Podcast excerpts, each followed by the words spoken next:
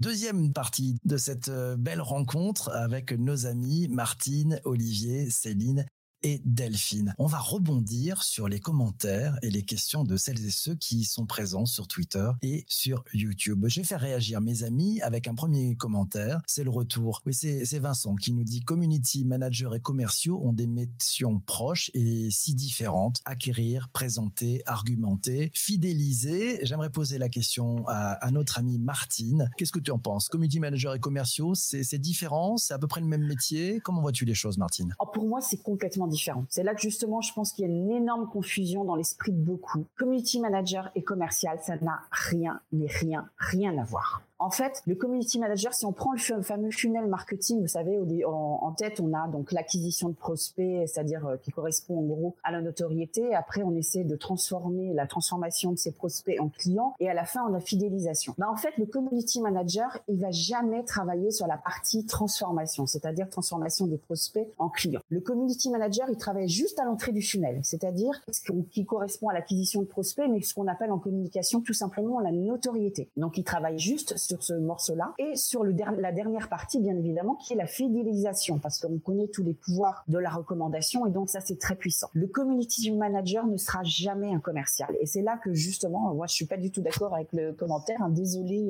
je sais pas qui l'a posé. J'arrive pas à lire le c'est Vincent qui l'a posé. Mais voilà, moi, je suis justement complètement en opposition avec ça et je pense que justement, les problèmes qu'on a souvent, c'est qu'il y a confusion. Moi, je sais que j'ai vu passer des annonces et à l'époque, notamment où je formais les community manager, j'avais beaucoup de gens qui me contactaient en direct parce qu'ils recherchaient des professionnels. Et il y a énormément de confusion. En fait, ils cherchaient non pas des community managers, ils cherchaient des commerciaux en ligne. C'est pas du tout le même métier. Les community managers, c'est d'abord un communicant. C'est d'abord quelqu'un qui va parler avec ses communautés. Il n'est pas là pour vendre la soupe, en fait. Il est là pour engager des sujets et des conversations sur les sujets qui intéressent les communautés et qui correspondent à l'ADN de la marque. Donc, voilà, désolée, mais je suis pas du tout d'accord avec cette affirmation. Tiens, on va poser la question à Olivier. Qu'est-ce qu'il en pense, Olivier? Je ne peux être que d'accord avec Martine sur le sujet, bien qu'il y a des éléments de comparaison, puisqu'effectivement, on voit qu'il y a un aspect conversationnel et le bon commercial, c'est celui qui va justement être en mesure de créer une vraie conversation avec les communautés avant de vendre ses produits, avant de dire on est la meilleure société du monde. Malgré tout, une entreprise, elle est faite pour gagner de l'argent, c'est pas la philanthropie. Donc, à un moment donné, il faut basculer dans un mode un peu commercial malgré tout. Maintenant, est-ce que les commerciaux, est-ce que c'est proche? Pas trop quand même, hein, mais il y a des choses communes. Voilà, je dirais qu'on est sur un terrain qui va permettre effectivement de créer quelque chose entre l'entreprise et la personne. Maintenant, voilà, de dire que le commercial va faire son acquisition de clients grâce aux réseaux sociaux, ouais, bof, quoi. D'accord, merci beaucoup, Olivier. On va prendre le commentaire, la question d'ailleurs de notre amie Justine, qui se dit, est-ce que le community manager doit créer des ambassadeurs? J'aimerais bien avoir l'avis de notre amie Céline là-dessus. Moi, c'est le mot créer, en fait, qui me déplaît, mais qui m'interpelle, parce que est-ce que le CM doit créer? Enfin, je suis pas sûre que c'est lui qui doit créer, en fait. S'il y a des personnes, ou s'il y a des clients, ou s'il y a de la communauté qui émerge et qui deviennent ambassadeurs, est-ce que c'est à nous de créer? Par contre, créer la conversation les fidéliser et continuer à garder ce lien sur le compte et la conversation, oui, mais les créer, le mot créer me gêne, lui, pour le coup. Enfin, je suis pas convaincue que c'est lui qui doit créer, c'est juste que les personnes qui interagissent, donc par rapport à ce que lui va proposer comme contenu, qui va divertir, qui va leur faire plaisir, des ambassadeurs vont sûrement émerger, et après c'est à lui par contre de conserver, de fidéliser, d'entretenir la relation avec eux. Mais j'aime pas le mot créer, en fait. Voilà. Alors, c'est Justine le corrige un tout petit peu. Je pense qu'elle voulait dire c'était le community manager doit aussi peut-être transformer le client en ambassadeur. Oui, voilà, c'était le sens de ton propos, mais c'est les trucs du direct, hein, dans les questions, dans les directs, effectivement. Mais voilà, ça peut arriver. Merci beaucoup. Tiens, on va faire réagir notre amie Delphine sur ce même sujet des clients ambassadeurs. Eh ben, tout à fait. Mais alors, pour pouvoir transformer un client en ambassadeur, il faut que le community manager ait le temps de leur parler, le temps de discuter avec eux. Transformer un client en ambassadeur, ça peut être aussi transformer un troll. On a eu il n'y a pas longtemps une discussion sur les trolls. J'avais réagi là-dessus d'ailleurs. Un troll peut très bien devenir un ambassadeur si on a réussi à discuter avec lui en privé. Moi, c'est ce que je fais en fait. Discuter avec lui en privé, essayer de comprendre pourquoi. Bien souvent, quand il troll, en fait, c'est un client mais il a besoin de se faire entendre, il a besoin de qu'on l'écoute, il a besoin de sortir les choses. Et si on le fait en privé, bah ouais, après ça peut devenir un des meilleurs ambassadeurs de la marque, celui qui prendra toujours la défense de la marque. Un client, s'il est satisfait de la marque, il est par essence même de toute façon ambassadeur, on le voit. Qui n'a jamais été sur Instagram poster une photo de son repas au restaurant, quand on pouvait encore aller au restaurant, ou du dernier produit qu'on a acheté, de le poster sur Instagram? Mais rien qu'en faisant ça, on est déjà ambassadeur de la marque. Et on est tous, même moi, hein, à titre perso, on est tous des ambassadeurs malgré nous, puisque dès qu'on est content de quelque chose, on le poste. Et d'ailleurs, c'est là que les marques doivent réagir derrière et utiliser ce qu'on appelle les UGC. Les UGC, User Generated Content. J'ai besoin de prendre mon café, en fait. On va lui laisser prendre son café, merci. Et d'utiliser les UGC, en fait, les User Generated Content, parce que, mais il y en a partout. Et quand quelqu'un poste quelque chose sur une marque, identifie la marque, mais il est de fait un ambassadeur de la marque. Et c'est cela qu'on doit récompenser aussi. On se focalise beaucoup trop sur les avis négatifs, mais il faut récompenser tous les avis positifs aussi, et tout ce qui est positif pour la marque. Voilà. C'est encore l'histoire du verre à moitié plein. Merci beaucoup Delphine. J'aimerais rebondir avec mes invités ce matin sur un des commentaires. C'est celui de Florence qui nous dit « J'ai l'impression qu'on refait sans cesse le point sur les fondamentaux du community management et que rien ne bouge. J'aimerais avoir un peu le point de vue de notre amie Martine là-dessus. » Elle a complètement raison. C'est exactement ce que dit... ça reprend aussi d'ailleurs les propos de Delphine en tout début. C'est exactement ça. C'est-à-dire qu'en fait, on a vite fait de dériver par rapport à ce métier en fait, et les dérives, elles viennent très rapidement. Et notamment, donc là, Vincent, je suis désolée, je t'avais pas reconnu Vincent tout à l'heure, donc qui parlait de commerce. Et effectivement, donc ça, c'est pour moi, ça fait partie des dérives hein, du community management, justement, de l'associer au commercial. Et désolée aussi, Céline, le social shopping, ça va justement générer aussi, à mon avis, cette dérive-là, notamment par rapport aux fondamentaux du community management, parce que justement, il y a toujours des nouveautés. C'est un peu, comment dirais-je, c'est pas qu'il y a des systèmes de périmètre ou de précaré, mais on est toujours sans cesse obligé de rappeler les fondamentaux parce que les dérives viennent très très vite. Donc tu as entièrement raison Laura, donc il faut qu'on c'est à nous d'être vigilants pour que les marques, notamment nos clients, moi je vois quand j'ai des clients, parce que je suis en freelance sur le community management, quand j'ai des clients, je suis obligée de leur rappeler les fondamentaux en fait. Ne serait-ce que quel est votre objectif et quel est votre cible, c'est-à-dire en définition de stratégie, des fois ils en ont même pas idée. Ils disent bah tiens, on nous a dit que ce serait bien qu'on ait un compte Instagram. Mais ils savent même pas pourquoi en fait et pour parler à qui, et finalement c'est peut-être même pas pertinent par rapport à leur marque et par rapport à leur audience. Donc c'est à chaque fois de revenir aux fondamentaux. C'est pour ça que quand Delphine dit qu'on n'est pas obligé d'adopter toutes les nouveautés, elle a entièrement raison. C'est pas, des fois c'est pas du tout pertinent par rapport à certaines marques. C'est vraiment une question de déjà il faut, ça sert à rien d'être partout, de vouloir être sur toutes les plateformes. Il vaut mieux donc trouver les plateformes qui correspondent bien à l'ADN de la marque et aussi qui correspondent à l'audience, c'est-à-dire où est l'audience de cette marque, où est l'audience qu'elle veut atteindre en fait. Mais effectivement, on est toujours obligé de revenir aux fondamentaux, ça c'est un fait, c'est clair. Alors je voudrais faire réagir notre ami Olivier sur ce sujet-là. On refait sans cesse le monde et puis rien ne bouge. C'est vrai ou ça bouge quand même, Olivier? On est dans des systèmes de cycle. Comme on peut voir depuis la pandémie, que la voix revient. Donc on refait ensemble de la radio comme on faisait dans les années 80. J'en faisais dans les Radio France. Voilà, et c'est un vrai plaisir de retrouver sa voix et de retrouver cette voix. Et c'est peut-être également, pour prolonger ce qui a été dit tout à l'heure, c'est développer des nouvelles façons de s'adresser à sa communauté, et la voix est un très bon exemple. Ce qu'on fait ensemble est un très bon exemple, c'est qu'on s'adresse nous à notre communauté d'une autre façon, et je trouve ça très très très intéressant. Pour rebondir sur ce qui a été dit, en fait, c'est la technologie, c'est les outils, c'est tout ce qui est mis à disposition des CM, à disposition des entreprises, des marques, les nouvelles fonctionnalités qui vont faire en sorte que les fondamentaux disparaissent peu à peu, et puis réapparaissent, et puis redisparaissent. Céline nous parlait de nouvelles fonctionnalités sur Instagram. Oui, clairement, ça va être génial, mais est-ce que ça va pas venir empiéter sur l'aspect communauté, conversation, échange? Forcément si. Et le CM, on va lui dire tiens, monte en compétence sur tel outil, teste telle chose, essaye d'obtenir des statistiques meilleures là-dessus.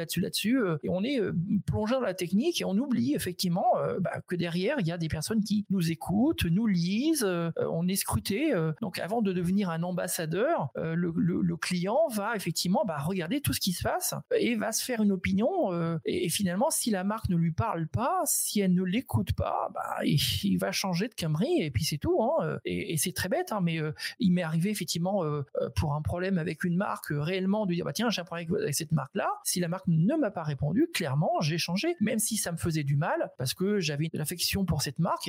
Et j'ai décidé de partir parce que elle me considérait pas sur les réseaux sociaux. Et pour moi, c'était rédhibitoire. Allez, on continue avec les questions de celles et ceux qui sont en direct sur Twitter et sur YouTube. On va prendre une question, c'est celle d'Alice. On nous parle de pas mal de social shopping. On en a parlé tout à l'heure. Hein. C'est effectivement une des évolutions que l'on va voir dans les mois et années qui viennent. Ça va vraiment ce social shopping, ça va vraiment accélérer. C'est une évolution naturelle des usages et de la consommation. J'aimerais avoir un peu l'avis de notre amie Martine sur ce que ça peut changer dans le métier de community manager. En fait, je pense clairement que peut-être qu'il y a un métier qui n'existe pas encore, en fait. Finalement, ça va être la personne qui va s'occuper du social shopping, parce qu'à mon avis, c'est pas le même boulot que le community manager. Alors peut-être que certains community managers vont acquérir cette spécialité, mais c'est vraiment pour moi un métier complètement différent. Donc peut-être qu'effectivement, il va y émerger un nouveau métier qui n'existe pas encore, c'est-à-dire la personne qui sera responsable du social shopping pour la marque. Parce que finalement, ça va beaucoup ressembler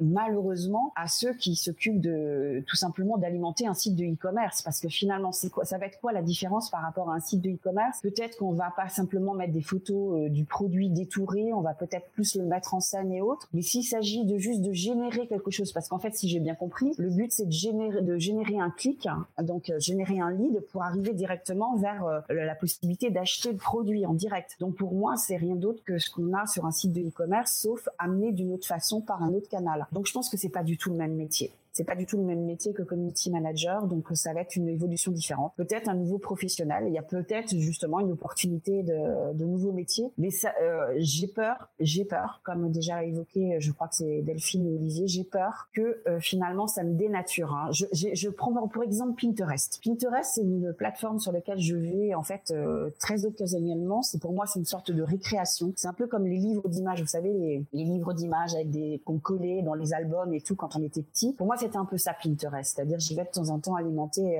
les différents boards que j'y ai. Les dernières fois où j'y suis allée, c'est l'horreur absolue, quoi. J'ai l'impression d'être dans la foire fouille. Je me retrouve avec la publicité, avec la vidéo pour le truc, pour plier les vêtements rapidement, pour des astuces, des espèces d'outils pour sécher son linge. J'ai l'impression d'être à la foire de Paris ou à la foire fouille. Pinterest, pour moi, ça a perdu de sa magie. Je me rappelle de Pinterest il y a quelques années, c'était assez magique. J'arrivais, j'avais des photos magnifiques de New York ou de Lisbonne ou de Marilyn Monroe qui arrivait en premier, ou de chats, parce que j'adore les chats, donc il y avait toujours des chats rigolos qui émergeaient quelque part. Et maintenant, quand je débarque sur Pinterest, j'ai là le truc pour plier le linge, l'espèce de truc pour avoir son masque qui ne nous gêne pas quand on respire. Enfin bref, c'est devenu un peu la foire fouille, et je voudrais pas qu'Instagram ça devienne ça. J'ai vraiment une nostalgie, moi. Certains, on se rappelle encore en 2011, 2010 pour ceux qui avaient iPhone, mais 2011 pour ceux qui avaient un Android. Quand on avait Instagram, il y avait un côté magique, il y avait des vrais artistes qui se sont révélés sur Instagram, donc on y allait pour trouver des belles photos, des bons visuels, donc c'était vraiment, il y avait vraiment, voilà, le mot-clé, c'était la magie. Et là, pour le coup, c'est pareil, hein. C'est comme Delphine disait tout à l'heure, j'ai un peu perdu cette magie-là, parce que quand je débarque, c'est pareil, ça parle dans tous les sens, ça veut s'y faire dans tous les sens, et il n'y a plus ces magnifiques photos. Au niveau visuel, on a beaucoup perdu, parce qu'en fait, on est vraiment dans la surenchère, ça bouge de partout. Ça me rappelle vraiment beaucoup aussi les sites internet à l'époque où on rajoute des animations dans tous les sens, vous appelez Flash Player et autres. C'est un peu pareil. Voilà, on est un peu dans ce truc-là. On perd en fait en qualité. Et ça, j'ai peur que le social shopping, ça génère ça. Ça va être la foire fouille sur tous les médias sociaux. Et ça, pour moi, c'est juste l'horreur absolue. Donc, il va falloir que je paramètre. Ça va nous demander beaucoup de boulot, de paramétrage pour échapper à tout ça. Ouais, et c'est Justine qui nous confirme que c'est pas la même chose, hein, community management et social shopping, que le community management, c'est complémentaire à la partie du social shopping. Allez, une dernière question et qu'on va poser à chacun de nos invités à tour de rôle. C'est une question, et elle est sur YouTube. C'est l'ami Sanjay qui nous dit, le community manager a des multiples casquettes. Il a à la fois un service après-vente, une voie de relations publiques. Il est chargé de la veille pour l'entreprise. Il est créateur de contenu pour tous les canaux. C'est un rôle peu connu dans les grandes entreprises. J'aimerais avoir posé un peu la question à nos invités pour savoir pour quelles raisons c'est encore un rôle peu connu dans les grandes entreprises. Je passe la question à Delphine. Alors, je vais peut-être pas me faire que des amis à ce moment-là en répondant, parce que pour moi, les grandes entreprises ont forcément du budget, et donc plutôt que de faire ça en interne, elles font appel à des agences. Et alors, je dis pas que j'ai un souci avec les agences, mais pour moi, elles ont aussi quand même beaucoup dénaturé la base du métier. Mais oui, les grandes entreprises, ceux qui pourraient décider de la création de tel ou tel poste, ont tendance à faire appel à des personnes extérieures, alors qu'elles pourraient avoir en interne les personnes qu'il faut, puisqu'elles ont déjà les RP, elles ont déjà le SAV, elles ont déjà des personnes qui font de la veille, et que en fait, il y a toutes les ressources nécessaires en entreprise pour pouvoir le faire, et on le fait mieux quand ça vient de l'entreprise que quand ça vient de l'extérieur, puisque l'extérieur ne jure que par les KPI et par le ROI et par toutes ces métriques en fait qui finalement ont tout dénaturé. Je suis triste parce que ce métier a été complètement dénaturé, tout comme les médias sociaux. Ouais, je vais faire boomer en fait. Je fais boomer. Allez. Ça y est, c'est fait. C'est gagné. Non.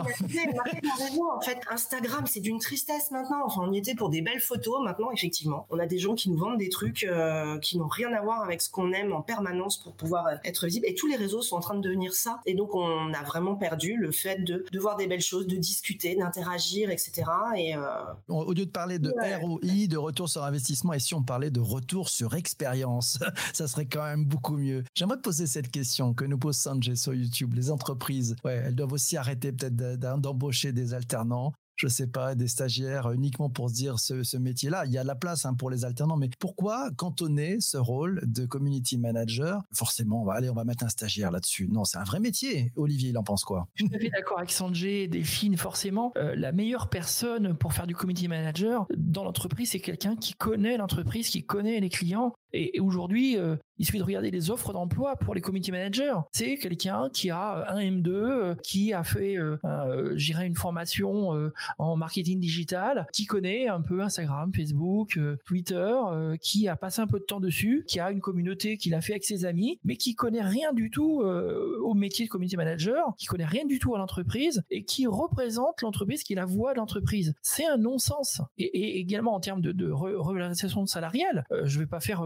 mon communiste de base, mais techniquement, ils sont très très mal payés. Un community manager aujourd'hui, c'est quelqu'un qui a un peu plus que le SMIC dans l'entreprise. C'est pas possible, quoi. C'est la voix de l'entreprise. On va prendre quelqu'un dans une boîte du CAC 40 qui a aucune connaissance de l'entreprise, qui a 3 mois dans l'entreprise. C'est juste pas possible. Et c'est là qu'on a des bad buzz, parce que justement l'entreprise ne fait pas les bons choix. Et quand on a un comité éditorial, quand on a une vraie stratégie, avec des community managers qui connaissent leurs clients parfaitement, qui savent qu'ils ont envie d'écouter, d'entendre, ça fonctionne très bien.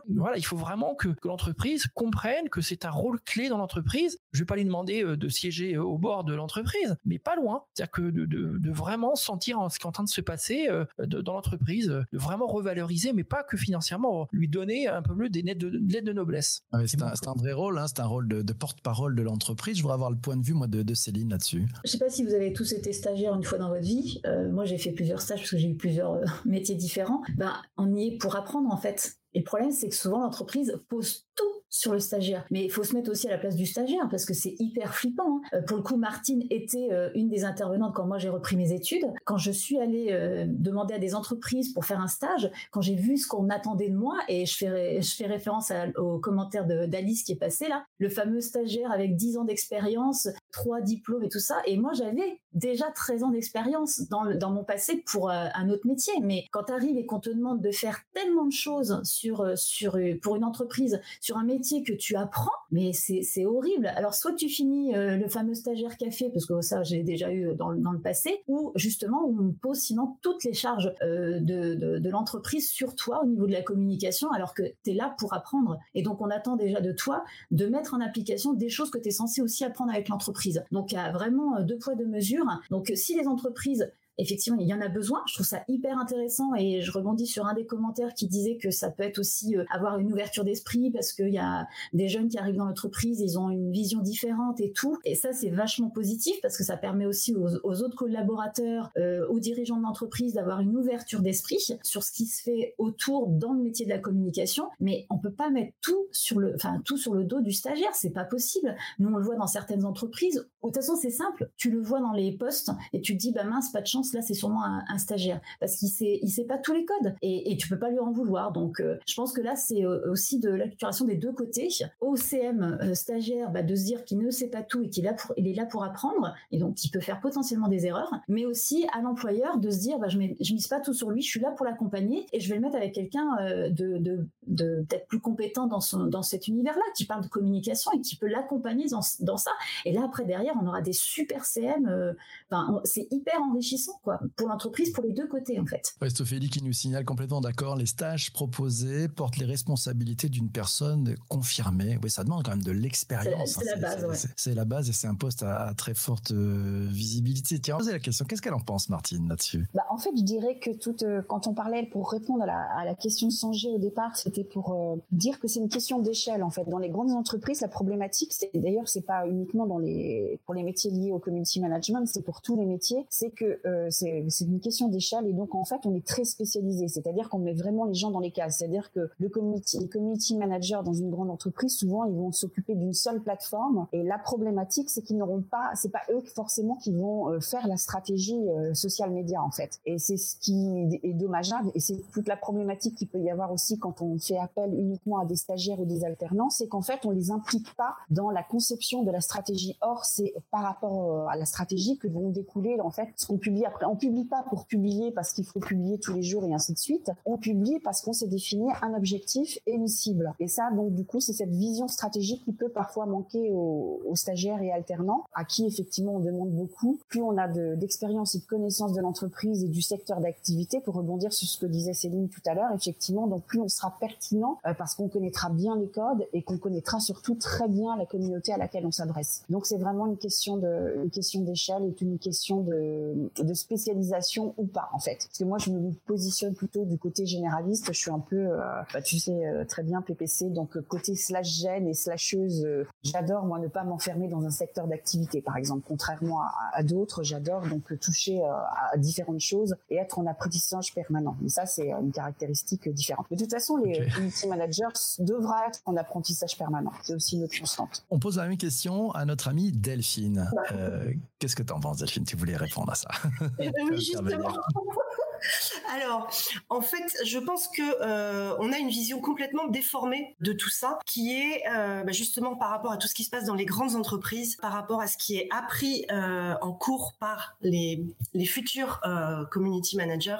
Et par tous les articles qui circulent sur tous les médias, Twitter le premier, avec une vision idéalisée et une vision de ce qu'est le community management. Or, comme on l'a dit au tout début, le community manager, il n'y en a pas un pareil. Tout dépend des entreprises dans lesquelles il se trouve. Là, cette année, moi, j'ai des étudiants, j'ai une trentaine d'étudiants qui sont en alternance pour la première fois, c'est des réorientations. Sur les 30 étudiants, il n'y en a pas un qui fait le même community management. Enfin, celui qui bosse pour un cabinet d'experts comptables, celui qui vend du terreau en ligne, celui qui bosse dans une boîte de com, c'est tous des community managers différents. Et c'est ça qui est génial, c'est que c'est hyper riche. Et quand on parle tous ensemble, c'est d'une richesse. Et ça n'a rien à voir avec ce qu'ils peuvent lire, eux, sur Twitter, sur le métier de community management, les nouvelles fonctionnalités, etc. La réalité terrain, elle est tout autre de ce qu'on peut lire. Alors, Patrice disait dans un de ses commentaires tout à l'heure les fake news, mais en fait, je considère pas ça comme des fake news, ce qu'on voit sur le métier de CM sur Twitter, mais si, parce que ça n'a rien à voir avec le terrain. Il y a une telle différence entre le terrain et ce qu'on peut lire dans ces articles que c'est assez hallucinant. La seule chose qui peut relier tout ça, et on en revient à la base, c'est l'humain et c'est la conversation et c'est l'engagement, l'interaction. Génial, ça sera le mot de la fin pour cet épisode du podcast. Mille merci à Martine, Olivier, Céline et Delphine d'avoir participé à cette émission un peu folle. Merci d'avoir écouté toi aussi sur cette plateforme de balado-diffusion que tu apprécies tant. Si tu adores ça, tu t'abonnes. Si tu as encore aimé, tu mets un partage, voilà, sur tes réseaux sociaux. Il y a un petit bouton qui est fait pour ça sur ta pleine application de podcast. On se retrouve très très vite pour un prochain épisode. Je te laisse, j'ai encore rendez-vous à celles et ceux qui sont en direct sur YouTube et sur Twitter. Merci.